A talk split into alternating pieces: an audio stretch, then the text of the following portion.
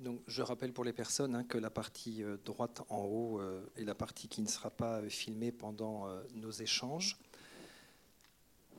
Alors évidemment, hein, c'est une rencontre, des échanges, des questions, des accords, des désaccords, peu importe. Vous avez la parole. Est-ce que tout de suite quelqu'un veut prendre la parole? Vous voyez à quel point euh, ce film est long et comme il est monté avec un rythme incroyable, ce qui fait qu'on n'a vraiment pas l'impression que c'est 2h20 en fait. Et je crois que c'est vraiment la particularité aussi de ce film de pouvoir euh, faire sans arrêt. En fait, j'ai remarqué qu'il y a beaucoup de suspense dans ce film. Par exemple, euh, bon, maintenant j'en suis à ma huitième euh, vision, donc euh, maintenant je commence à regarder les tissus des, des fringues que les gens portent. C'est pour vous dire à quel point comment c'est grave. Je regarde vraiment les tout petits détails, mais il y a un truc que j'ai dit souvent dans les débats, et c'est le dernier que je fais ce soir d'ailleurs. Je voulais vous dire, c'est ma tournée est finie. Euh, je suis très fatigué par ce truc-là. Ça m'a quand même vachement fait du bien, mais ça m'a épuisé quand même de, d'accompagner ce film pendant, parce que ça fait maintenant presque plus de trois mois, quatre mois. Et je, ce que j'adore dans ce film, c'est que son côté euh, fresque.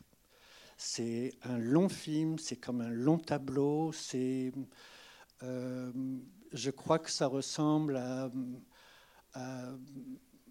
des histoires de gestes, des trucs moyenâgeux, avec, euh, avec euh, j'imagine toujours des sortes de, de, batailles avec des chevaux, des lances, des machins comme ça.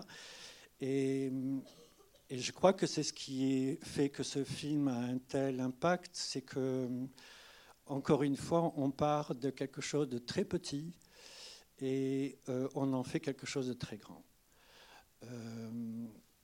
c'est pas un film qui est fait vraiment sur la douleur. Vous avez remarqué que la fin de Sean, par exemple, ne ressemble pas à une mort du sida telle que on les a connus avec euh, une grande maigreur, une cachexie, enfin des maladies super graves. Là, Robin utilise le sujet de la mort assistée pour en rajouter un nouveau style, un sujet de, de, modernité, comme si c'était euh, un des nouveaux sujets qu'il fallait régler dans la société. Euh, Robin m'a dit que quand euh, il a vu certains films sur le sida, il m'a dit qu'on n'avait pas besoin de refaire à nouveau cette déchéance physique. Il y a des militants d'ACT des anciens, qui, qui, considèrent au contraire que c'est ce qui manque dans le, ce film, c'est vraiment la dureté de la maladie et tout ça. Moi, je crois que là aussi, c'est une manière pour Robin de, de tromper le public au niveau du temps. Étant exactement comme les fringues ne sont pas des fringues vraiment de l'époque, mais pas des fringues d'aujourd'hui, la musique c'est pareil, l'image c'est pas le, le Paris d'avant, c'est pas le, le Paris d'aujourd'hui. Enfin, c'est très, il joue avec nos trucs, et vous voyez bien le but, c'est de convaincre directement les jeunes. Si c'était un film qui était daté dans le temps, qui ressemblait à un documentaire, euh, on aurait, les jeunes auraient, j'en suis sûr, cette sorte de, de protection qui dit ah non mais ça me concerne pas trop, c'est pas mon époque et tout ça. Et je crois que c'est ça qui est génial dans ce film, c'est qu'à un moment on rentre dans une sorte de transe et on ne sait pas vraiment si c'est un film qui se passe dans les années 90 ou maintenant. Et euh, c'est tout ce que je voulais dire pour, juste pour donner des idées de, questions. Mais euh, c'est juste en fait pour que vous puissiez souffler. Quoi. Euh, qu'est-ce que je voulais dire? Non Tu voulais dire un truc, toi? Oui, juste une chose technique.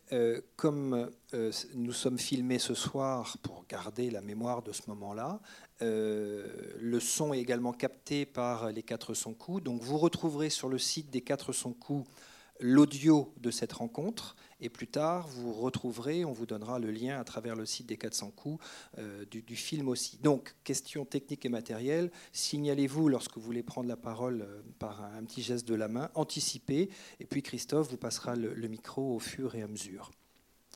Alors, Allez, nous avons là-bas une personne, s'il te plaît, Christophe.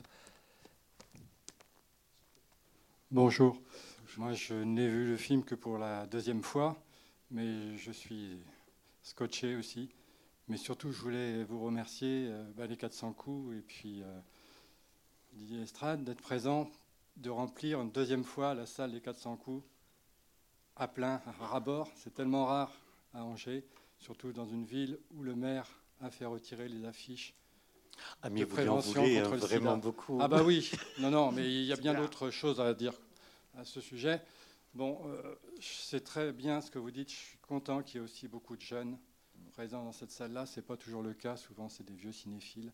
Là, c'est des jeunes qui sont là aussi, mais en province. Donc, ce n'est pas du tout la même chose. Pas du tout la même vision des choses. Mais en province aussi, des jeunes mouraient. Des femmes, des mères enterraient leurs fils de 20 ans, 22, 23 ans, sans pouvoir dire de quoi il était mort. Des médecins refusaient de soigner ces, ces malades.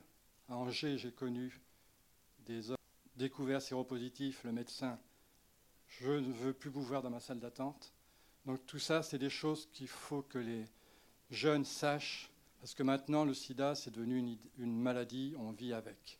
Il y a des gens qui vivent depuis 30 ans avec. Mais c'est une maladie qu'il faut connaître.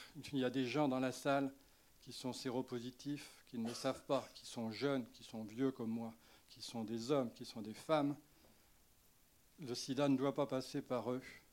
Donc ça, il, il y avait un très beau slogan, le sida ne passera pas par moi. Ça a disparu des... Voilà, et puis je voulais vous dire que moi, je suis, je suis dans la santé, je vends des, des capotes, et il y a des jours, on me dit, la capote, elle a pété. Donc on vient chercher une pilule du lendemain. Moi, je leur dis, non, c'est pas possible, la capote, elle peut pas péter, les jeunes, là, ou les vieux. Elle peut pas péter, elle est faite pour euh, tenir. Donc surtout, mettez-la bien, sachez la mettre quand il faut, et sachez mettre du lubrifiant s'il faut, mais il faut se protéger du sida, ce n'est pas une maladie comme les autres.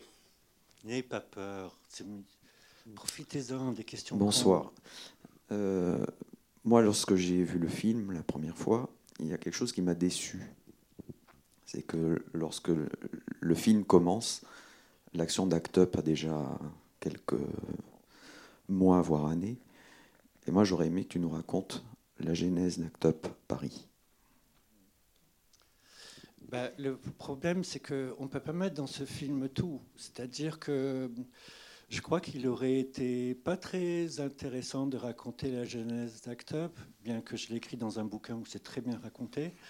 Euh, mais c'est parce qu'on n'était pas nombreux. Donc euh, on a commencé à trois et on était trois journalistes et, euh, et moi j'étais le seul qui avait vu Act Up aux États-Unis. Donc j'avais une responsabilité. D'abord j'avais écrit des articles, mais j'ai raconté cette histoire 800 000 fois. Euh, mais je voulais pas le faire. Je voulais pas le faire parce que je savais que ça allait bouffer ma vie, parce que j'avais jamais fait partie du milieu associatif que d'ailleurs j'aimais pas trop le milieu associatif français. Euh, et je me suis senti obligé parce que pendant deux ans, de 87 à 89, ben, j'ai fait des articles dessus, j'ai pas arrêté d'en parler. Et puis euh, les gens finissent par me dire il n'y a que toi qui peux le faire, Didier. Et c'est là que j'ai senti que j'étais piégé. Et hum, donc, on a commencé, trois journalistes, euh, euh, Luc Lavin qui travaillait avec moi au Guépier, puis Pascal Loubet qui travaillait à Rock Folk, donc euh, des journalistes plutôt baisés. J'étais le seul. Non, Luc Lavin était séropo. Moi, j'étais séropo depuis 86, donc ça fait ben, 31 ans que je suis séropo. Et hum, ce qui est vraiment intéressant à Act Up, c'est que, en fait, comme j'avais vu le groupe aux États-Unis, je voyais euh, ce qui était difficile euh, d'appliquer en France et surtout le fait qu'à Act Up euh, New York, il n'y avait pratiquement pas d'autorité ou de, de, de groupe qui décidait, de président, de secrétaire ou de trésorier, comme on fait en France avec les associations loi 1901. Euh, il manquait absolument à New York euh, d'autodiscipline. et si l'autodiscipline, il y en avait, mais en tout cas de l'autorité. Et en fait, nous, j'aborde là, et puis je vais parler que de ça, mais bon, la première réunion s'est faite au mois de juin, on était 15. il y avait une fille, autrement on devait être 14 gays. Euh, Close, qui est, il ne faut pas dire, mais en fait, Sean, c'est son rôle, était là le premier jour, très timide, très, très nerveux, pas du tout avec l'assurance qu'il a eue après. En fait, on était tous euh, très intimidés, mais euh, ce qui est vraiment intéressant, et ça je l'ai dit, euh, je l'ai pas dit dans mon bouquin, donc je le dis un peu maintenant parce que j'ai réalisé récemment, ce qui était particulier à ACT UP, c'est que euh, Pascal Loubet avait fait partie d'une boîte qui s'appelle McKinsey, qui est une boîte vraiment importante de, de conseils de, euh, entre entreprises. Ça fait partie des grandes marques, euh, des grandes compagnies qui notent les entreprises, qui font partie de la mondialisation, enfin tout ce qu'on déteste. Et par contre, ce qu'il avait appris à McKinsey, c'est toutes les techniques de management de crise et de, et de désobéissance civile. Euh, en fait, pendant trois mois, euh, six mois avant de créer ACT UP, on a imaginé les pires situations qui pourraient nous arriver. Qu'est-ce qui, se passait s'il y en avait un qui mourait? Qu'est-ce qui se passait s'il y avait les fachos qui arrivaient? Qu'est-ce qui se passait s'il y avait un mec trop bourré qui arrivait en salle? Qu'est-ce qui se passait si on n'avait plus d'argent? On a imaginé à chaque fois les situations les pires. Et je crois que c'est ça qui a fait qu'on a réussi à créer euh, le règlement et, et les statuts c'est-à-dire qu'à la première réunion, en fait, la, maison était construite. Et en fait, il y a des gens qui nous ont dit euh, Ouais, mais pourquoi on doit avoir toujours les mêmes pancartes ou la même, euh, les mêmes comptes rendus Tout ça, on leur a dit C'est comme ça que ça fonctionne. C'est comme ça que ça marche. Et ça a été très difficile au début aux Français qui ne sont pas du tout habitués à prendre la parole, à attendre leur tour, euh, tous les trucs qui sont de l'ordre du groupe, de, comment on travaille en groupe, pas euh, en foutant le bordel, mais vraiment dirigé sur le travail. Ça a été assez difficile pendant deux mois de leur expliquer que c'était comme ça, mais très vite ils ont compris que c'était efficace. Et c'est vrai que c'est ce que les gens aiment dans ce film, c'est par exemple euh, les scènes de réunion, les scènes où on voit les gens en train de réfléchir en même temps, et le côté formateur de ce groupe, où bien sûr on, lutte, euh, pour sa vie, pour la vie des autres, mais surtout il y a une entraide, une camaraderie, qui est vraiment très forte, qui existait aussi dans les autres associations, hein, Aide et tout ça, mais qui était beaucoup plus forte à ACTA parce qu'il n'y avait pas de secret. Donc ça veut dire que la camaraderie allait beaucoup loin, l'entraide était beaucoup... C'est ça qui est merveilleux dans la scène de fin. Euh, la scène de fin, euh, qu'est-ce qui fait craquer les gens? C'est la mer parce que non seulement elle est incroyable, mais en plus elle est entourée de jeunes qui viennent. Euh, les, jeunes ne viennent pas seulement payer hommage à la personne qui est morte ou à celui qui reste, c'est vraiment pour apporter un soutien que dans la famille ce soutien disparu. Donc euh, euh, j'essaye de parler un peu tout, mais je crois que la, création d'Act Up, c'était beaucoup d'incertitudes, beaucoup de peur. Mais dès que les gens sont arrivés, on a commencé à sentir vraiment qu'on était très fort et je crois qu'on le sent dans le. Pour rebondir sur ce que tu viens de dire, Didier, moi quand je suis arrivé en 92 à Paris, euh, mon carnet d'adresses était complètement vidé, tous mes amis étaient morts. Euh, tous mes amis qui travaillaient dans la mode. Euh, le premier qui est mort du sida, il, avait 20 ans en 84. Il était américain. Il était beau comme un dieu. Euh, je retrouve ça dans le film. quand je suis arrivé à Paris, j'avais envie de, faire quelque chose de ma colère. Et donc j'ai rencontré des militants d'Act Up, Alain Pierre, Joël avec Ludo. Et et je me suis dit que ce n'était pas fait pour moi.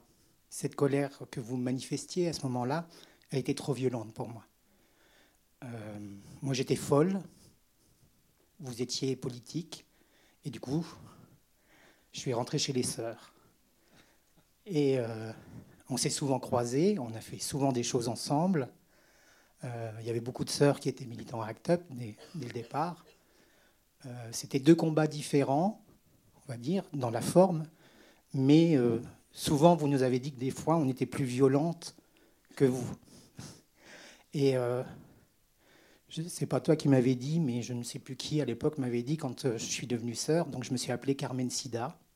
Et pour la première fois au monde, il y avait une sœur qui portait le nom du sida. Et euh, ça m'a emmené loin, comme tu dis, c'est-à-dire que ça nous échappe. Et ça m'a emmené ici à Angers un jour, puis j'en suis plus reparti. Faire des choses en province, comme vous disiez. Moi, j'ai été horrifié de ce que j'ai découvert à Angers. les premiers. Oui, c'était moi. C'était moi Si, si. Et euh, non, mais quand je dis, j'ai. Euh, le pavillon des malades à l'hôpital s'appelait Barbarie. Ça m'a toujours semblé euh, horrible. Et donc, du coup, c'est vrai que ce film, il, redonne ce que tu dis, c'est-à-dire que le militantisme, il ne peut être fort que si il y a une fusion aussi entre les gens parce que pour pouvoir faire les actions que vous avez menées, il fallait vraiment être costaud. C'est-à-dire que de fait, euh, quand vous partiez et que vous saviez que vous risquiez d'être... Euh, euh, oh non, ce n'était pas de l'inconscience. Ils savaient parfaitement qu'ils allaient être embarqués par les flics. Ils savaient que les flics les attendaient. Nous, on savait qu'on n'avait pas le droit d'être en travelot dans la rue à Paris. Et on savait quand les flics allaient nous embarquer. Mais bon, ils n'aimaient pas beaucoup nous avoir dans leur commissariat. Et, et du coup, c'est vrai que le film, il montre bien ce que tu disais tout à l'heure. Quoi. C'est-à-dire que ça a créé une cohésion, ça a aidé les gens à, se soigner, ça a aidé les gens à, mourir dans la dignité, on va dire, dans l'amour. Ça a aidé les familles. Euh, moi, je suis toujours en contact avec Joël et Ludovic. Euh, c'est des liens, 35 euh, ans après, qui sont toujours réels. Alain Pierre, après, nous a rejoint chez les sœurs et nous a apporté aussi autre chose. Mais c'est vrai que ce que le film démontre, c'est que euh, euh, c'est une reconnaissance justement de tout ce chemin parcouru. Et pourtant, et pourtant, j'ai envie de dire, il reste tellement à faire. Et pourtant, euh, je me souviens d'avoir été fermé le dossier sous Chirac au ministère de la Santé, le, dossier SIDA, puisqu'il y avait une. Avant, sous Mitterrand, on avait tout un étage qui s'occupait au ministère de la Santé de toutes les actions. On avait réussi à ça, euh, et euh, notamment des actions envers les prostituées. Et, euh, et, on nous a demandé un jour de venir écrire nos mémoires et de laisser ça, puisque la, division SIDA allait être fermée. Donc la régression, elle a commencé à partir de ce moment-là. Et, et c'est vrai qu'aujourd'hui, même si on sait que de fait, il y a les traitements, il y a tout ça, euh, le mieux, c'est de ne pas euh, se choper ce putain de virus. C'est quand même la moindre des choses.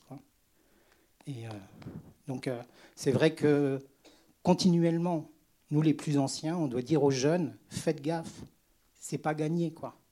Et quand j'ai arrêté en 2003 de faire de la prévention dans les boîtes de nuit, c'est parce que les, jeunes n'en pouvaient plus, n'en pouvaient plus de nous voir. Ils voulaient faire la fête, mais sans nous. Or, dix ans après, on m'a demandé de revenir. On m'a demandé de remettre mes talons et de revenir pour faire de la prévention. Parce que d'un seul coup, on s'était rendu compte que ben, on avait disparu, tout le monde avait disparu, et que hélas, le virus, lui, n'avait pas disparu. Donc c'est vrai que pour l'instant, ben, il n'y a que la capote. Donc ben, on n'a pas le choix. Donc tout le monde doit, faire passer le message. Et ce qui est intéressant, c'est que ici en Anjou, on nous a dit on nous a dit qu'il n'était pas possible dans les campagnes de faire quelque chose. Bien, si on peut être des distributeurs de capotes dans les campagnes, c'est déjà ça. Je voudrais juste préciser, euh, Jean-Marie donc était sœur, sœur de la perpétuelle indulgence, pour le, nom exact. Euh, déjà, je voudrais vous remercier pour ce film, parce que bah, c'est vrai que par exemple, euh, moi dans mon collège, on parle pas forcément beaucoup de l'agression, des harcèlements, de, du sida, du viol, tout ça. On en parle, mais très flagrant. Et quand on commence à en parler, on, parle, on part tous en débat parce que c'est normal. Chacun a sa vie privée, chacun a son vécu. Mais euh, on ne veut pas forcément euh, vraiment aller dans les détails et c'est franchement dégueulasse, c'est le cas de le dire. Parce que, oui, voilà, ce film m'a fait, fait pleurer, je le dis haut et fort parce que c'est de la vérité, c'est des vraies histoires, c'est pas des bobeurs, c'est ce qui passe, ce qui passe vraiment dans le monde et les gens n'arrivent pas à ouvrir les yeux sur ça. On a beau euh, ouvrir notre bouche, dire ce qu'on pense, personne ne veut forcément l'entendre, que ce soit au collège, au travail, dans la vie privée, envers ses proches. Euh, ici, plus tu vas l'ouvrir et plus on va te demander de la fermer. Et c'est triste. Et vraiment, ce film, euh, c'est un bon ouvrage de gueule. Et merci, parce que moi, dans le collège, on n'en parle pas, et ça fait mal, parce que on en a besoin d'en parler, même s'ils nous disent oui, il faut se protéger, ils en parlent de temps en temps, et encore, c'est vraiment rare. Mais on a besoin de savoir des choses, même si on sait déjà les risques, si on sait qu'on en a besoin. Euh, on n'a pas, pas de précision et on a besoin de regarder des films ou demander à nos parents pour nous aider à aller vers le futur, aller vers l'avenir sans, sans avoir de doute. Et il euh, faudrait vraiment euh, que on arrête tout ça, quoi, que vraiment on aide la, jeunesse aller vers l'avenir ou même pas forcément la jeunesse. Et c'est tout. Voilà. Bon, alors ça, c'est typiquement le genre d'intervention que j'ai à chaque fois. J'ai même pas le temps de besoin de le demander. À chaque fois, ça sort systématiquement. Et c'est grave. Parce que là, vous voyez vraiment à quel point les jeunes, ils en ont marre maintenant de voir que le temps passe et qu'on ne leur donne pas de l'information au lycée ou à la maison ou des trucs comme ça. Il y a un truc qui cloche. C'est-à-dire par rapport à ce qu'on faisait. Bon, d'abord, moi, je considère qu'ACT on n'a pas vraiment réussi à faire bouger l'éducation euh, nationale, parce que c'est un truc énorme. Mais euh, l'éducation qu'on a maintenant, elle est pratiquement pire que celle qu'on demandait, enfin qu'on avait ou qu'on n'avait pas au milieu des années 90. Donc ça veut dire qu'à chaque fois que je vais dans un débat, à chaque fois à un moment, il y a un, un jeune, une jeune, et c'est toujours un peu la même génération qui en a vraiment qui est furieux de voir qu'en 2017, on leur refuse ce que tout le monde sait, quoi c'est-à-dire ceux qui se voient sur Internet, ceux qui se voient dans les films de cul, ceux qui se voient euh, n'importe où, ce que les parents savent. J'arrête pas de dire que tes parents, c'est des gens avec qui je suis allé en rêve, avec qui j'ai pris des extas, que je me suis bourré la gueule, c'est la génération. Et c'est même, j'étais encore vieux quand je suis sorti avec les parents, tes parents à toi. Donc ça veut dire que l'excuse générationnelle, maintenant, elle est plus bonne même elle, elle, marche même plus pour la génération qui était, euh, qui pourrait être euh, la mienne, ou celle des gens de 50 ans, ou même de 40 ans. Ça veut dire que les parents sont pas foutus maintenant de vraiment parler de ça à leurs enfants et que tout le monde se renvoie la balle vers l'éducation nationale ou alors vers le porno en disant bah, de toute façon ils vont tout découvrir sur le porno, etc. Et ça, c'est vraiment, je pense qu'il y a un moyen, vraiment, encore une fois, de se mobiliser au niveau des jeunes là-dessus. Si vous n'avez pas ces cours dans le lycée, je ne sais pas moi, il y a Facebook, il y a Twitter, il y a n'importe quoi, vous pouvez faire en sorte que Sens commun, qui gueule à chaque fois que vous avez quelque chose, se trouve en minorité par rapport à vous car ils sont minoritaires. Ils sont minoritaires dans la société, même ici et tout ça. Et ça veut dire que si on n'a pas un rapport de force et qu'on leur fout la honte en disant on est en 2017, les gens baissent plus que jamais maintenant. On est dans le, monde des applications de drague. C'est-à-dire que tout le monde baise, beaucoup plus qu'avant. Donc ça veut dire que si on n'est pas là en train d'apporter l'information, ben, ça veut dire qu'on est vraiment en train d'échouer sur un pan de l'information qui est vraiment capital quoi, au niveau du bien-être, au niveau de la sexualité, du bonheur, de l'anatomie, du consentement. Pourquoi on vous montre une scène de sexe entre deux hommes qui dure si longtemps? Parce que cette scène, vraiment, apporte du... Il y a une négociation dans le sexe qui se fait à ce moment-là et qui rebondit dans des confidences, et qui rebondit après dans du cul. Donc, euh, je pense qu'il y a vraiment quelque chose à faire là-dessus et qu'on demande aux jeunes pourquoi ils ne se mobilisent pas et tout. Ça, c'est vraiment une possibilité d'avoir, d'obtenir des choses concrètes, très rapidement. Bonjour. Euh, vous parliez justement de génération et de différence entre les générations et, et, ce que la génération actuelle qui est au collège ou au lycée commence à être fatiguée de ne pas entendre ce message-là de façon claire et, vraiment éducative et sans honte. Euh, sans, vraiment être hors de cette génération-là, je pense que j'arrive au, stade du tu, genre euh, mi, milieu de la, 25, de la vingtaine. Euh, en faisant partie de plusieurs associations LGBT ici et en Angleterre, quelque chose que j'ai remarqué, c'est qu'il y a beaucoup de négation autour du sida et, et des maladies sexuellement transmissibles généralement. Euh, avec principalement autour de la communauté homosexuelle homme, qui, presque maintenant euh, refuse de dire que oui, il peut, y avoir des maladies, et, dit simplement que c'est quelque chose qui fait partie du passé. Euh, et c'est un problème que j'ai rencontré assez, assez régulièrement, où, où on, essayait d'organiser des, des, des, moments de, partage et des moments de prévention euh, et on avait invité des, associations qui venaient et qui en parlaient. Et où j'avais des, amis qui avaient 25 ans, qui avaient été sexuellement actifs pendant plusieurs années.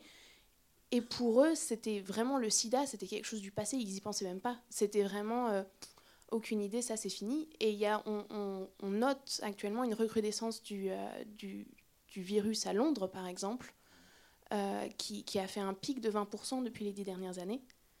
Euh, et est-ce que vous auriez des, conseils ou des idées même de, comment ramener cette, cette conversation-là autour d'un problème qui maintenant, effectivement, on peut vivre avec, mais c'est toujours autant un problème, là, autant pas vivre avec? Euh. Alors, bon, la prévention en milieu gay, moi, je considère que j'ai sacrifié mes dix dernières années là-dessus, à m'engager là-dessus, et ça ne m'a pas fait beaucoup d'amis dans le sens que j'ai écrit un bouquin en 2004 qui s'appelle The End, qui parle justement de ce qui s'est passé dans le milieu du berbac. Le berbac, c'est pour les gens qui ne savent pas, c'est à partir du moment où les, anti, les trithérapies sont arrivées en 96-97, tout de suite, dès les traitements, il y a eu l'apparition d'un mouvement underground, mais quand même très truc, qui a commencé à dire maintenant qu'on a les traitements, on n'a plus besoin de se protéger, on n'a plus besoin de capote. Et c'est devenu un truc culturel très important. Bon, euh, je crois que ça, c'est une particularité au milieu gay, qui est que c'est un milieu qui est quand même passé 30 années et plus à essayer quand même de sans arrêt s'adapter à une sexualité protégée ou pas, mais quand même, il y a eu énormément d'efforts.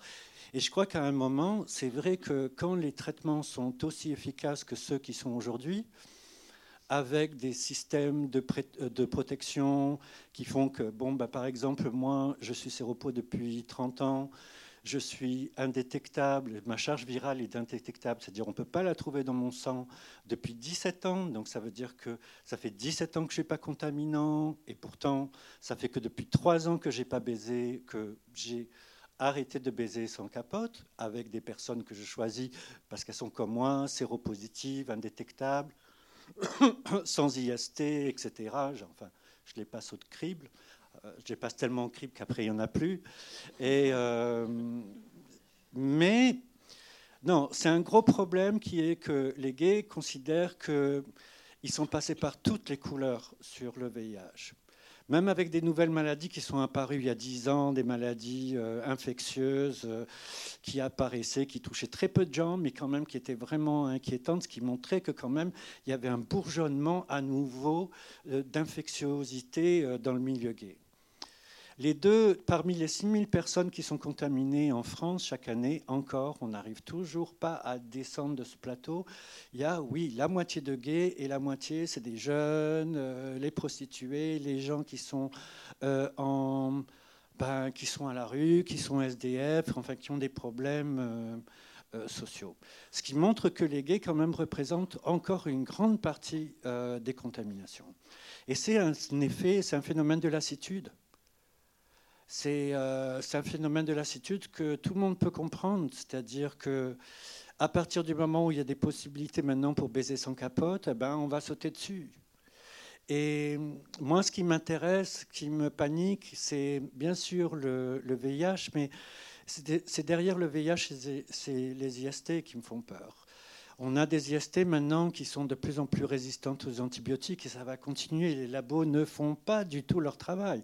Les labos ne cherchent pas du tout à trouver des antibiotiques qui soient efficaces. On a des hépatites qui sont importantes, même s'il y a un traitement pour l'hépatite C maintenant qui est efficace, mais qui coûte très cher et tout ça. Et euh, on a, ça y est, je sens que les gens, je les perds. Euh, mais le fait est, c'est que c'est une, question qui mérite un, sujet en soi. Je crois que la génération des 20 ans est quand même plus intéressée par ce truc-là parce qu'ils ont l'impression vraiment que ils commencent à, découvrent très vite les IST qui développent quoi. Il y a beaucoup de, de, mecs euh, gays qui sont jeunes à 20 ans, qui ont des pratiques vraiment hard maintenant et qui deviennent séropos très rapidement. Nous, on a eu la chance quand même de devenir séropos un peu plus tard. Là maintenant, ça commence des jeunes vraiment très rapidement. Et c'est vrai que dans certaines mesures, si je veux être cynique, contrairement à ce que tu dis, c'est le meilleur moment pour être séropos aujourd'hui. Si on veut retourner le truc. Si je veux aller très loin, avec les traitements qu'on a, avec la capacité de soigner les gens très vite et tout ça, c'est-à-dire que les gens ne vont pas mourir.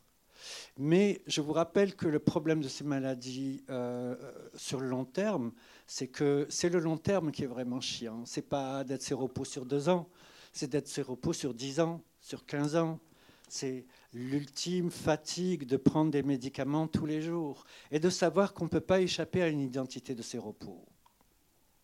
C'est quelque chose qui vous fout en l'air quand même, qui fout en l'air une grande partie des relations sentimentales que vous avez.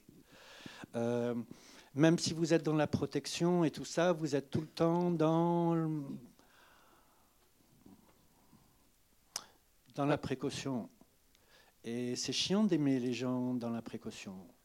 Moi, j'ai fait ça toute ma vie, mais je le, je le, je le donc je ne sais pas comment. J'ai l'impression que ce soir je suis fatigué. Je suis l'impression que j'arrive au bout, mais euh, cette question mérite à elle seule un débat. Je suis très critique sur les gays, mais d'un autre côté, maintenant, je suis moins critique sur. Je ne sais plus comment les prendre. Ils me font chier d'une manière générale. Donc, euh, c'est pour ça que je m'intéresse beaucoup plus aux hétéros maintenant. Je trouve qu'ils sont plus sympas. Alors pour, pour, compléter ce que dit euh, Didier, sur Angers, vous avez maintenant, euh, pour les, les, gays mais aussi les hétéros, le CEGID, le centre gratuit d'information, de diagnostic euh, qui vous est euh, proposé, qui est toujours au CHU, qui a déménagé, qui est bâtiment Colline, derrière le service des maladies infectieuses, tout près de l'héliport. C'est tout nouveau. Et là, les, les, CDAG et CIDIST ont été fusionnés et c'est beaucoup plus complet. Il faut être sur les créneaux horaires, évidemment, mais là, vous avez une information générale. Et l'alerte chez les gays actuellement, mais pas que chez les gays, c'est l'alerte syphilis, ça c'est clignotant rouge, et euh, hépatite. Hein. Hépatite, c'est très important et c'est pour ça qu'il y a des ruptures de, vaccins en pharmacie de ville. Donc il y a le, centre de vaccination au CHU pour les gens que vous connaissez qui seraient atteints. C'est là qu'il faut aller pour euh, se faire euh, vacciner. Alors bonsoir. Donc déjà, je voudrais vous remercier pour ce film hein, parce qu'il est, enfin, il prend bien au trip. je voulais dire bah, trois choses. Déjà, je remarquais qu'il y avait quand même une population jeune dans le cinéma et par rapport à tout ce qu'on peut avoir comme désinformation des médias par rapport à tout ça, comme quoi ce serait terminé, ça fait plaisir de voir que les jeunes se sentent concernés quand même, déjà, première chose. La deuxième chose, c'est plus anecdotique, dans le film on voit que euh, ce serait Act Up qui aurait fait bouger la Gay Pride euh, avec euh, musique, voilà Tant mieux, ça fait plaisir euh, de voir ça. Maintenant, euh, maintenant au moins c'est la, enfin la fête. J'ai vécu une, une, Gay Pride à Paris. Euh, au moins ça bouge quoi. C'est pas un simple défilé comme comme un défilé de manifestants habituel. Et la troisième chose que je voulais dire, enfin sur lequel je voulais interroger, c'est une info que j'ai vue qui m'est passée qui est passé dans, dans les médias il y, a, il y, a, peu de temps, comme quoi des labos euh, français et américains auraient trouvé, alors c'est encore à l'état de test, hein, bien sûr, sur des animaux, les pauvres. Euh, alors je, lis parce que je l'ai, euh, Internet est mon ami. un, comment dire, un anticorps avec un combiné de, trois molécules qui permettrait de bloquer le virus à près de 99%. J'aurais voulu avoir votre point de vue là-dessus. Franchement, c'est incroyable comme je suis largué aujourd'hui parce que ça fait deux fois une semaine qu'on me pose cette question et j'ai raté l'info. Donc, euh, pourtant, je suis tout le temps sur euh, les infos. Non, je sais pas, mais enfin, ce que je veux dire, c'est un traitement ou c'est un vaccin? C'est un traitement. Hein ouais, bon, bah, ça existe déjà. Ça, on a déjà. Euh, on a déjà des traitements qui sont capables d'inhiber et de bloquer la réplication du virus à un très haut niveau. Je, j'ai raté un truc. Je ne peux pas répondre. Là, pourtant, je devrais être un expert et dire ouais, je connais tout. Mais franchement, ce truc-là, je ne l'ai pas vu passer. Et maintenant, je commence à me méfier quand même des infos comme ça qui sortent et qui, si elles n'arrivent pas jusqu'à moi, dans ce cas-là, je considère qu'elles ne sont pas vraiment très bonnes. Bonsoir. Merci d'abord pour ce film qui est tendresse. J'ai rien fait, moi. non, bah, tant pis. Merci pour ce film qui est présenté ce soir. Euh, moi, j'ai entendu euh, il y a quelques jours euh, qu'il y avait une, un développement du sida chez les personnes d'une cinquantaine d'années dans les pays européens et chez les, et chez les autres hétérosexuels. Bah, je crois que. Je pense que c'est important de le dire. J'ai pas de données là-dessus, mais c'est connu que parmi les, personnes nouvellement contaminées, il y a pas mal de personnes, euh, oui, après 50 ans, pour plein de raisons. Hein. Euh, moi, je sais que ça m'intéresse, tous les sujets qui sont liés à la vieillesse et le VIH, parce que je trouve qu'on n'en parle pas assez, étant donné que la majorité des gens quand même qui se sont contaminés, bon, bah maintenant, ils ont 50 ans et plus. Bon, il y a des phénomènes de, de solitude là-dessus qui font que je crois que quand on est vraiment seul, à partir d'un certain âge, on se protège moins, en fait. Hein. Euh, on a peut-être passé 20 ans, 30 ans à faire ce qu'il fallait, et puis à un moment, la solitude fait que ben, s'il y a quelqu'un qui passe, un beau mec, euh, on va pas sauter, on va pas, enfin, enfin on va sauter dessus. Euh, on va pas passer à côté. Arrêtez de rigoler là, les folles. Non, il y a un truc quand même qui touche à beaucoup de conditions euh, qui sont liées à la vieillesse et à l'isolement et, aussi euh, les problèmes de, suivi médical. Euh, moi, c'est quand même incroyable que je, suis chômeur, j'ai basculé dans la pauvreté à cause de mes problèmes de dents. Et on est tous comme ça, en tant que personnes âgées, à avoir des trucs où, des fois, à un moment, la couverture médicale qu'on a ne suffit pas. Je crois que quand on est séropo, euh, encore plus. C'est-à-dire on développe plein de, complications du virus qui sont connues et qui, euh, qui accélèrent euh, la vieillesse, les problèmes d'eau, les problèmes de métabolisme. Mais je crois que cette, ce murmure de contamination chez les personnes seniors, oui, il existe et il est généralisé dans tous les pays, les pays européens. Quoi, hein. C'est normalement des gens qui devraient, qui savent vraiment, qui ont vécu avec le, sida depuis toujours, qui connaissent tout ce qu'il faut savoir et qui se contaminent malgré tout. Moi, je voulais vous remercier, pas pour le film, mais pour la création. Moi, j'étais à Paris au moment d'Act Up. Et, et, franchement, je vous aimais pas. je me souviens très bien euh, des premières actions d'Actop. Je, suis d'accord avec ce que disait euh, sœur Carmen Sida tout à l'heure. Cette colère-là, je la connaissais, j'étais très très présente, mais je trouvais que c'était complètement inapproprié ce que disait Sophie. Et je pense que j'ai commencé à comprendre d'abord quand j'ai des... Là, on nous montre une mère, la mère de Sean, qui est une mère courageuse. Il y avait aussi des familles qui récupéraient leurs malades et qui les... C'est-à-dire trop contents de les sortir du milieu gay et leurs mecs, leurs Jules, leurs maris n'avaient plus accès à eux. Il y avait des fois, on n'avait même pas accès aux enterrements. On ne nous donnait pas les. Donc, en dehors de ça, moi, le moment où j'ai vraiment compris ce qui se passait avec Act Up, euh, c'est quand j'ai vu le die-in. Je crois que c'était rue de Rennes, c'est-à-dire ce qu'on voit dans le film, des gens qui s'allongent par terre. Et ça a été, j'étais rue de Rennes ce soir-là, ça a été un grand choc. Et c'est le moment où j'ai vraiment compris, je crois, ce qui se passait.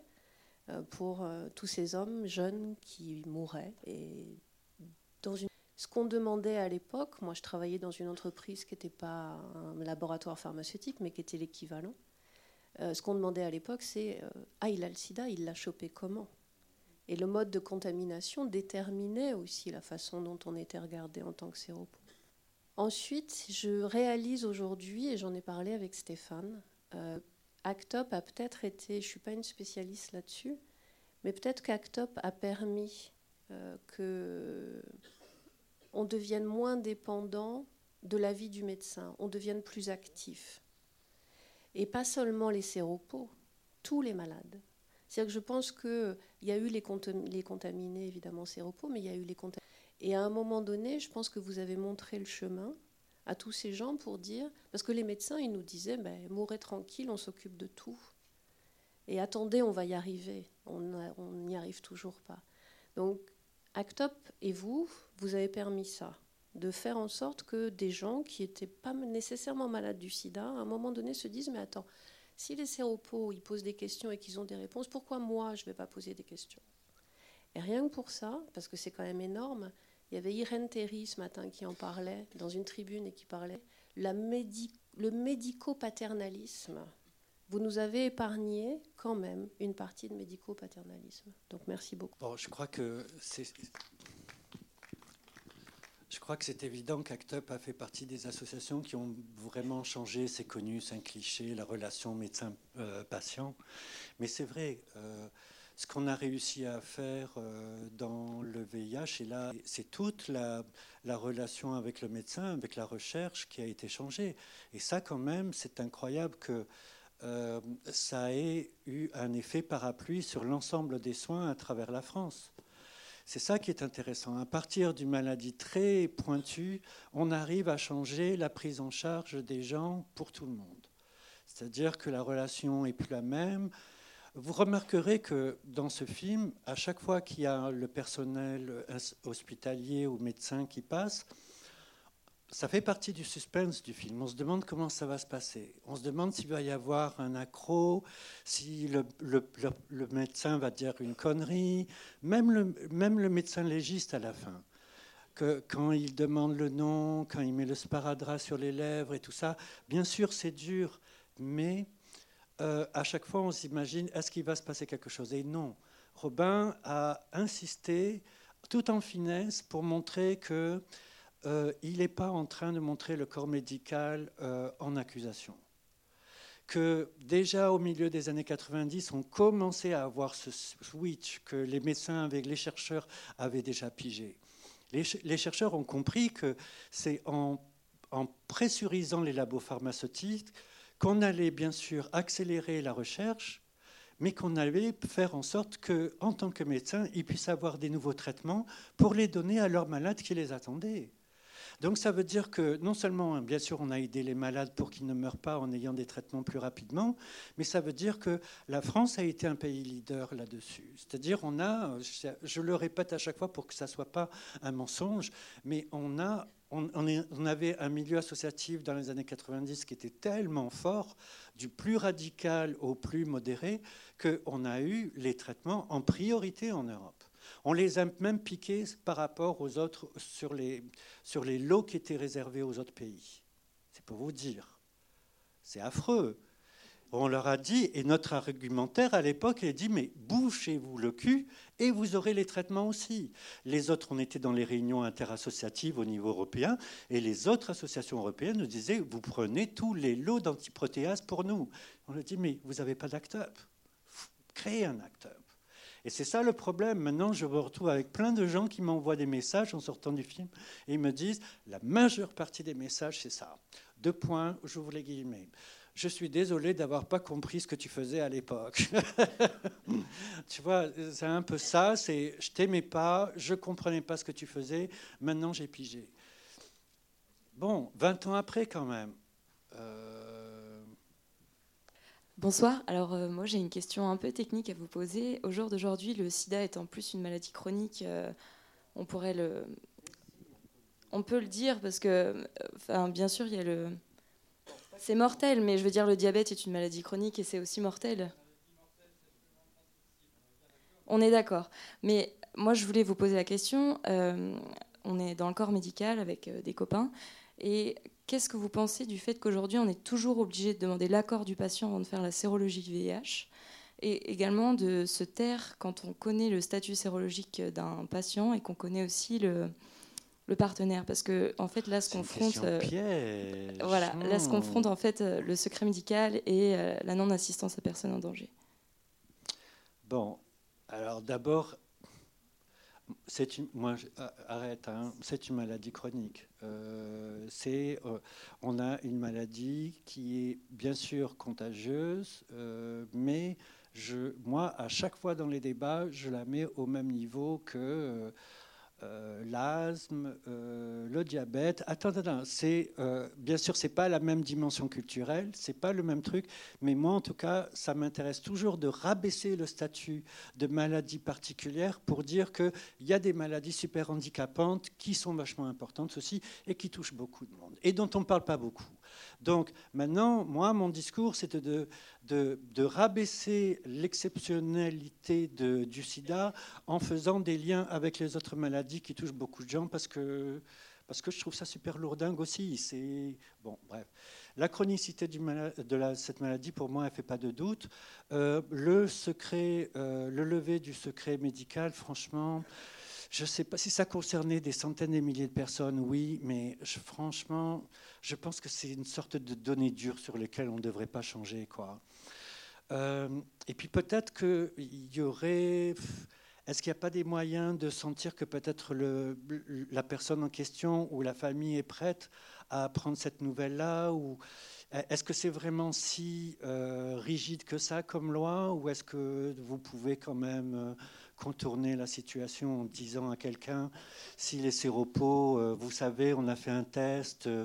Quand même, vous le faites de temps en temps, non? Oui, euh, en fait, en pratique, on demande rarement l'accord, on le fait et ensuite on, on l'annonce au patient, sauf s'il veut vraiment pas l'entendre. Mais moi, ce qui me gêne, c'est que on a quand même des traitements et les gens dont on sait potentiellement la séropositivité qui pourrait être soignée, on ne peut rien faire et c'est le gros problème du fait qu'il euh, y a encore, euh, euh, je sais pas, on dit 30%, mais peut-être 20% de gens qui sont séropos et qui ne le savent pas, et, ou plus, non, je crois que c'est ça. Et, ouais, et donc, ça veut dire que bah, ces personnes-là qui ne se dépistent pas ou qui ne veulent pas savoir, qui ne veulent pas intervenir, c'est sûr qu'elles sont complètement contaminantes. À partir du moment où on commence à prendre un traitement, tout de suite la, charge virale baisse tout de suite. C'est-à-dire on se retrouve quand même avec un impact de ces médicaments qui est très rapide. C'est pas du tout la situation dans le film où du genre on était avec des monothérapies séquentielles où on se disait il faut attendre et tout ça, ça va finir par marcher. Non, maintenant ça marche tout de suite. On les voit, les, les pics de charge virale sont comme ça. Donc euh, oui, c'est affreux. Hein? Non, mais bien sûr. Oui, oui, bon, ben là, hein, c'est une question de française. Et si tu veux, je peux très bien te parler de ce qui se passe, euh, oui, en Russie et en Afrique, mais ce n'est pas la question qu'on m'a posée. Si vous voulez que je parle de ça, je peux, le je peux en parler. Tu pas commencer à... Hmm. Alors, je ne sais pas si c'est parce que tu venais aujourd'hui, mais ce matin à la radio, sur France Info, j'ai entendu parler du sida. Et de l'un des combats encore actuels, c'est le droit à l'oubli, comme ça a été le cas pour le cancer. Euh, donc, ça a été mentionné ce matin. Euh, Un, deux, trois, euh, Il y a quelque chose qui me révolte, moi, chez les jeunes actuellement. je profite du fait qu'il y, en ait pas mal dans l'assistance aujourd'hui. je me demande dans la mesure, enfin, dans quelle mesure il n'y en a pas certains qui cherchent à être contaminés pour ensuite avoir le traitement et du coup être indétectable et après pouvoir continuer à baiser tranquillement son capote. Ah, oui, mais c'est. Et j'aimerais bien quand même leur dire à ces jeunes qu'il n'y a pas le droit à l'oubli encore sur, euh, sur le VIH, que si vous voulez vous faire assurer, euh, euh, contracter un emprunt, eh bien vous n'êtes pas égaux par rapport aux autres usagers. Voilà. Alors pourquoi on pose des questions de de soupçons et de complots ce soir. Euh, non, la question du droit à l'oubli, elle est vraiment. Euh, je comprends pourquoi il y a des gens qui veulent maintenant oublier après toutes ces années. Moi, je pense que j'ai pas lu le texte. Hein, c'est une journaliste qui m'a demandé ça tout à l'heure. J'ai pas eu le temps. Je crois que ça fait partie de ce besoin, peut-être quand une infection longue durée, de vouloir l'oublier, de ne pas être aux yeux de la société euh, une, chose, une maladie, euh, un, statut sérologique. Bon, d'un autre côté, moi, ça me fait vraiment rigoler ces trucs-là, parce que bon, tout le travail d'ACT UP et d'autres associations, ça a été de créer justement une identité de ces repos. Euh, une identité qu'on ne voulait pas nous donner quand on était. Et toutes les grandes maladies, les maladies qui sont handicapantes, c'est la même chose. On veut nous marginaliser en, réduisant le côté euh, euh, philosophique du truc, le côté même culturel. Et je pense que ce qui a vraiment euh, fait avancer la lutte contre le sida par le fait de se mobiliser, de faire la prévention et tout ça, ça a été justement de réfléchir à ce qu'est-ce que c'est cette condition. Euh, la première personne, pourquoi Act Up était violent comme ça? La première personne qui est morte à Act Up, c'était un garçon qui était là justement la première réunion. Il avait 21 ans quand il est mort. Donc euh, on n'était même pas comme un groupe où ça serait peut-être... J'ai pas arrêté de réfléchir là-dessus. Qu'est-ce qui serait passé si c'était la première personne, elle avait eu 40 ans, 45 ans? Act Up, ça a été vraiment un détonateur parce que tout le monde aimait ce mec, et ça ne veut pas dire qu'on n'aimait pas les autres, mais il avait juste 21 ans. Donc euh, c'est ça aussi qui a travaillé dans l'identité, qui fait qu'un groupe devient peut-être plus radical parce qu'il attire plus de jeunes, parce que les jeunes sont encore plus paumés. Euh, mais euh, je crois que la particularité des jeunes maintenant, c'est que ouais, il y en a qui se contaminent parce qu'ils ont vraiment peur de rien. Euh, ils sont, je crois, dans une société où on leur dit qu'ils n'auront pas de boulot, qu'ils arrivent, qu'ils ne seront pas intéressants. Euh, on n'arrête pas de se moquer un peu d'eux. Je crois qu'on peut imaginer que, en fait, ils se trouvent dans une situation un peu bloquée. Et on retrouve là la question de l'engagement. Pourquoi ils ne s'engagent pas plus moi, je crois que les jeunes, euh, la génération des 90 ans, euh, qui est née dans les années 90, c'est la génération qui va nous foutre en l'air tous. Ils sont trop brillants. Euh, ils vont nous renverser. ils vont sauter trois générations. Ils vont. J'arrive pas à expliquer ce que je veux dire. Par rapport à comme quoi il y a des jeunes qui voudraient attraper le sida, qui ne vont pas envie de se protéger, euh, oui, non, mais il faut arrêter un moment à croire. Maintenant, au jour d'aujourd'hui, il y a des jeunes qui ont envie de te dire Tiens, je vais pas me protéger parce que j'ai envie de mourir dans la souffrance, j'ai envie de me faire du mal, de faire du mal à mon entourage. Excusez-moi, euh, est-ce que vous entendez cinq minutes parler? Parce que. Euh, non, mais. Enfin, faut faut ouvrir vos yeux un moment, c'est pas possible. C'est comme si, je sais pas, il y avait des gens, ils se sont dit, tiens, je vais attraper le cancer, je trouve ça drôle, c'est marrant de mourir et tout. Non, je pense que chacun ici présent a envie de vivre sa vie. Donc au jour d'aujourd'hui, Enfin, je pense vraiment pas qu'il y ait des personnes qui ont envie de faire ça. Et euh, à propos de ce qu'on a parlé tout à l'heure, les médias, les médecins, tout ça, c'est pareil, il faut ouvrir vos yeux. On nous ment, on, nous, on se sert de nous, on nous endort, comme ils l'ont dit dans le film, on nous endort pour mieux nous, pour mieux nous faire du mal. Et il y a un moment, euh, oui, alors j'ai peut-être 13 euh, ans, c'est peut-être une collégienne qui vous dit ça, mais la collégienne, pendant ce temps, elle a étudié le monde avant de venir ici et avant de vous parler de ça, parce que c'est tout. Euh, enfin, je vois pas pourquoi vraiment il y a des gens qui auraient envie de mourir du sida ou du cancer ou même d'autres choses. C'est assez euh, dérangeant d'entendre ça, surtout de la bouche d'un adulte ou d'un majeur. Euh, j'ai pas de mots pour les personnes comme ça. franchement. Tu sais, la personne la plus jeune qui est arrivée à ACT UP, elle avait ton âge, 13 ans. Elle avait même pas le droit de venir. Et en fait, elle a menti sur son âge, ce qui est super malin encore des questions? Non, mais je, crois que tu avais raison et je crois qu'on n'aurait pas dû aborder ce sujet-là. Excuse-moi, je t'adore, hein, mais c'est trop, trop pointu.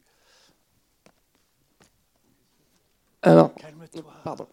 Alors moi, c'est juste une question euh, qui pourrait intéresser beaucoup de monde. C'est en outre euh, votre intervention ce soir, euh, quelles sont les actions d'Act Up aujourd'hui et comment on peut les trouver?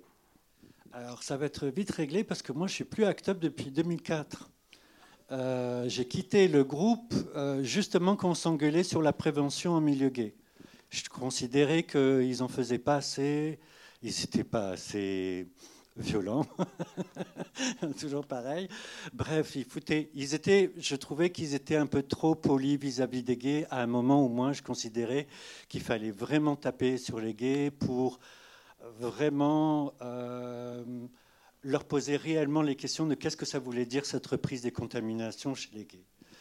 Et euh, aujourd'hui, bon, bah, ACTAP, c'est une petite association à Paris euh, où il n'y a plus vraiment beaucoup de monde. Là, il y a du monde parce que bon, bah, le film ramène quelques personnes. Mais moi, je ne sais même pas si ACTUP sera assez fort pour, pour gérer l'arrivée de tous ces nouveaux. ACTUP, c'est une association quand même qui a maintenant 30 euh, ans presque. Et c'est pour n'importe quelle association, c'est vraiment très dur de subsister surtout à un moment où le milieu associatif, d'une manière générale, n'est pas très euh, nourri en ce moment. Et ça, c'est généralisé. Et à part euh, peut-être dans l'écologie, où il y a vraiment beaucoup de jeunes qui s'engagent, en tout cas, dans les associations LGBT, SIDA ou quoi, il y en a vraiment très peu. Donc, on est dans un creux de vague au niveau du militantisme maintenant. Euh, autant ce film montre, décrit le moment où le militantisme a été à son meilleur, là maintenant on est dans une période où il ne se passe pas grand-chose. Et vous le savez, quoi. C'est, euh, il y a une désaffection de la cause politique, euh, des, partis politiques, du sujet de la politique d'une manière générale. Et c'est vrai qu'il y a beaucoup moins de gens qui s'engagent. Et peut-être que ce film est une des, une des, une des raisons de s'engager peut-être aujourd'hui, de voir qu'est-ce qu'on peut faire pour la société. Euh, je voulais juste exprimer mon support pour la merveilleuse jeune fille de 13 ans en bas, euh, qui, je sais bien, on est dans une salle avec euh, des personnes un peu plus âgées qui ont tendance à ne pas reconnaître la parole d'adolescent aussi jeune pour, pour ce qu'elle est. mais bravo et voilà.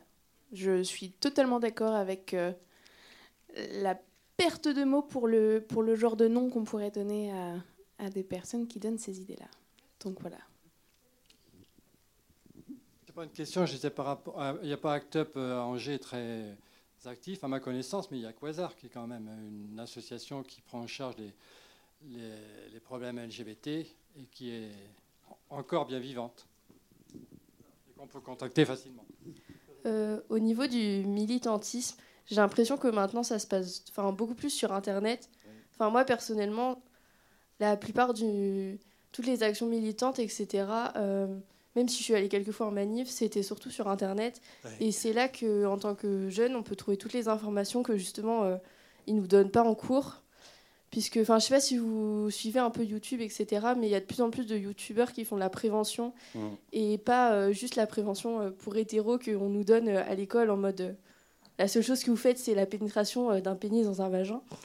Donc c'est vraiment intéressant et je pense que enfin, c'est ce qui se développe de plus en plus. Et, enfin, parce qu'en tant que jeune, on, enfin, je sais pas, des fois on se sent un peu con en manif.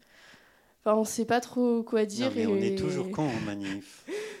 Vous voyez bien dans le film, le nombre de fois où ils ont des ratés, ou alors ils se gourent dans l'escalier, ou alors ils sont dans des trucs. Le militantisme, c'est une longue suite de moments embarrassants. C'est-à-dire, euh, c'est jamais glorieux comme on peut l'imaginer. Il y a beaucoup de ratés. Il y a un truc quand même qu'il faut répondre à ce que vous dites, c'est que oui, bien sûr, le militantisme aujourd'hui est forcément à travers Internet. Et à travers les réseaux sociaux, mais est-ce qu'on les utilise vraiment d'une manière vraiment militante pour faire vraiment pression? Non. Est-ce que dans le film, on montre des moyens d'action complètement vieux, comme la feuille de fax qui tourne? Donc l'arbre téléphonique, chaque personne qui téléphone à trois personnes, vous voyez maintenant comme c'est complètement euh, dépassé. Mais on peut utiliser les outils d'aujourd'hui d'une manière vraiment effrayante si on veut. Et on peut foutre le bordel très rapidement dans l'administration, dans euh, les, partis politiques. Euh, qu'est-ce qu'on fait? C'est bloquer, bloquer les gens. Et donc, moi, je considère que pour l'instant, on n'est pas allé à la troisième génération du militantisme là-dessus. Même les trucs comme Occupy Wall Street et tout ça, qui sont des trucs super importants, ou tous les mouvements, par exemple, qu'il y a aux États-Unis contre la violence policière, qui est des trucs quand même qu'on devrait faire. Ce qu'on devrait faire pour les migrants aujourd'hui. Il y a tout un panorama d'associations qui travaillent sur les migrants, mais il n'y a pas une fédération, il n'y a pas un mouvement, il n'y a pas une manière vraiment de faire pression sur les régions, les États, les maires, les gouvernements et tout ça.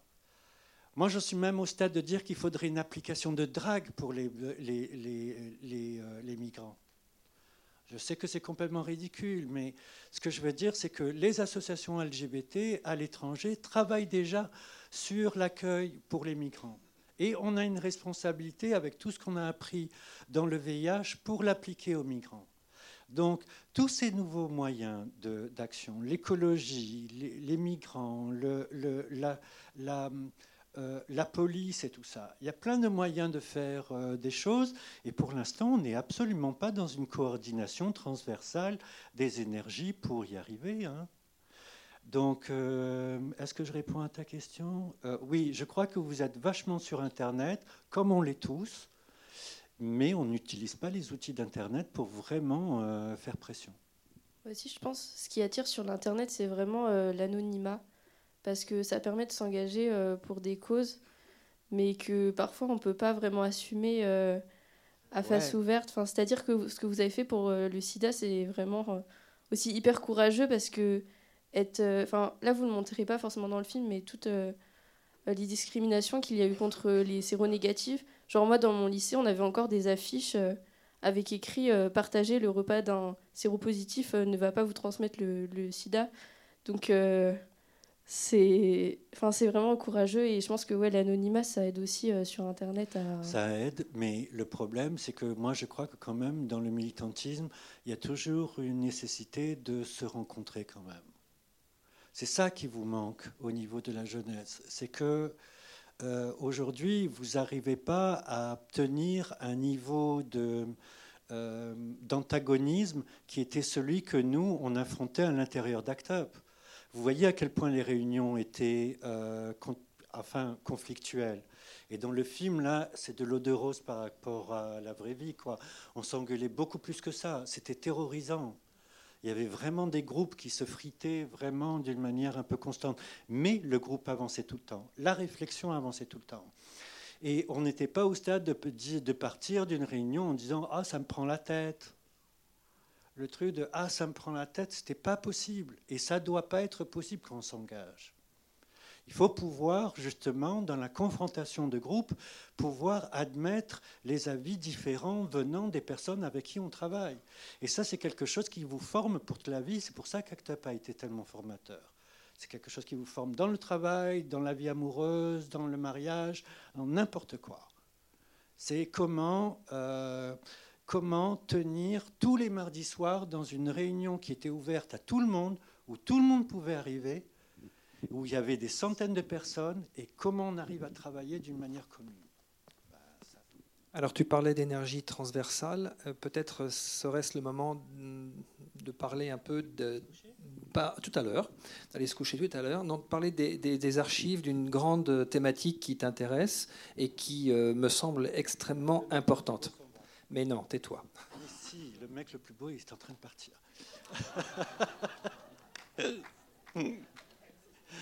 le pauvre. Non, mais c'est moi, ça. C'est mon personnage, c'est le mec quand il y a Sean qui est, mort. Il voit les trois mecs, il est en train de se dire Oh mon Dieu, qu'ils sont beaux. Il est en train de pleurer. Bon, vous avez vu ça dans le film? Non. Euh, c'est quoi ta question? Ah, les archives. Alors, il était une fois les archives homosexuelles. Non, j'y arriverai pas aujourd'hui. Si, en fait, le problème de. Je crois que ce film est en train de susciter un mouvement qui est assez inédit sur euh, la préservation des archives LGBT et SIDA. Dans le sens que ce film, il est en train de réaliser, les gens sont en train de réaliser que, euh, en fait, on avait complètement oublié l'histoire d'Act Up. Et non seulement on avait oublié l'histoire d'Act Up, mais on avait oublié l'histoire de toutes les associations de lutte contre le sida. Et ça fait depuis 15 ans, en fait, que les médias ne vous parlent plus de ce problème-là. Et c'est pour ça qu'ils ont tous adoré le film, c'est que c'est une manière pour eux de se racheter. C'est-à-dire ils considèrent que ce film est, génial parce qu'ils n'ont pas fait leur boulot pendant 15 ans. Vous comprenez ce que je veux dire? Et du coup, pendant 15 ans, il y a énormément de mémoire qui a disparu. La mémoire des personnes, la mémoire des associations, la mémoire des mouvements. Ça veut dire que si un pays entier est capable d'oublier ce qui s'est passé dans l'histoire récente, ça veut dire que vraiment, il n'y a personne qui s'est occupé vraiment de préserver cette mémoire. En ce moment, donc, il y a tout un débat à la mairie de Paris pour voir si on va enfin pouvoir créer un lieu qui pourrait collecter toutes ces archives. Les archives que j'ai par exemple chez moi, mais les archives que d'autres personnes séropositives ont, ou des personnes gays, des personnes lesbiennes, des personnes trans, qui ont des trucs depuis longtemps, soit qui viennent d'autres personnes, et qui devraient être euh, rassemblés. Euh, euh, travailler, diffuser par Internet. C'est toute une culture qui nous échappe parce qu'à chaque fois qu'il y a une personne qui meurt, eh ben, les trucs, ça va, ça va à la poubelle. Donc, euh, je pense que c'est quelque chose qui n'est pas que seulement qui touche l'intérêt de Paris. Encore une fois, on l'a bien dit. En province, moi par exemple, en tant que membre d'Act Up, moi j'ai toujours regardé les gens qui faisaient Act Up en province et je leur disais, putain, je sais même pas comment vous faites, quoi il y avait une difficulté à travailler sur le VIH en province qui n'y avait pas à Paris, parce qu'à Paris, tout le monde est dans l'anonymat et on se noie dans la masse. Mais donc, ça veut dire que partout en France, il y a des personnes qui ont des documents euh, sur la culture LGBT, sur la culture sida, et il est temps aujourd'hui de faire en sorte qu'un lieu existe à Paris et que et que ça avance, parce que maintenant ça a duré depuis trop longtemps, ça fait partie des choses qu'on attendait depuis 20 ans, et que ça n'a pas avancé, et maintenant là aussi les gens sont en colère. J'ai la mémoire qui flanche. Alors justement, pour ne pas avoir la, mémoire... Voilà, ça, ça, ils sont à tonne. Euh, juste pour vous préciser que ce soir, euh, la soirée a été possible grâce encore et merci à l'équipe des, des 400 coups. Ça a été aussi possible avec le soutien d'un certain nombre d'établissements, d'associations, comme euh, la Mutuelle des étudiants, WAG le magazine, Radio G, l'école d'Ange-Joël Cruveillé, Tagueda à Saumur, Tonix à Angers, à Angers les bars L'Entre-deux et le Delice, euh, ensuite des saunas comme le Maine et le Steamer à Angers. Et peut-être qu'ils fréquentent, mais oui, peut-être. Le planning familial 49, Magic Form, La Péniche, l'Insolite Quasar et la Ligue des droits de l'homme, et on les en remercie. Passez une très très bonne soirée, restez attentifs sur les réseaux sociaux et merci de votre présence. J'ajoute que si vous le souhaitez, les, des livres sont à, vendre et vous, pouvez vous faire dédicacer le livre par Didier qui réalise de très jolies fleurs sur les, les pages de garde. Très bonne soirée, merci de votre présence et à très bientôt. Au revoir.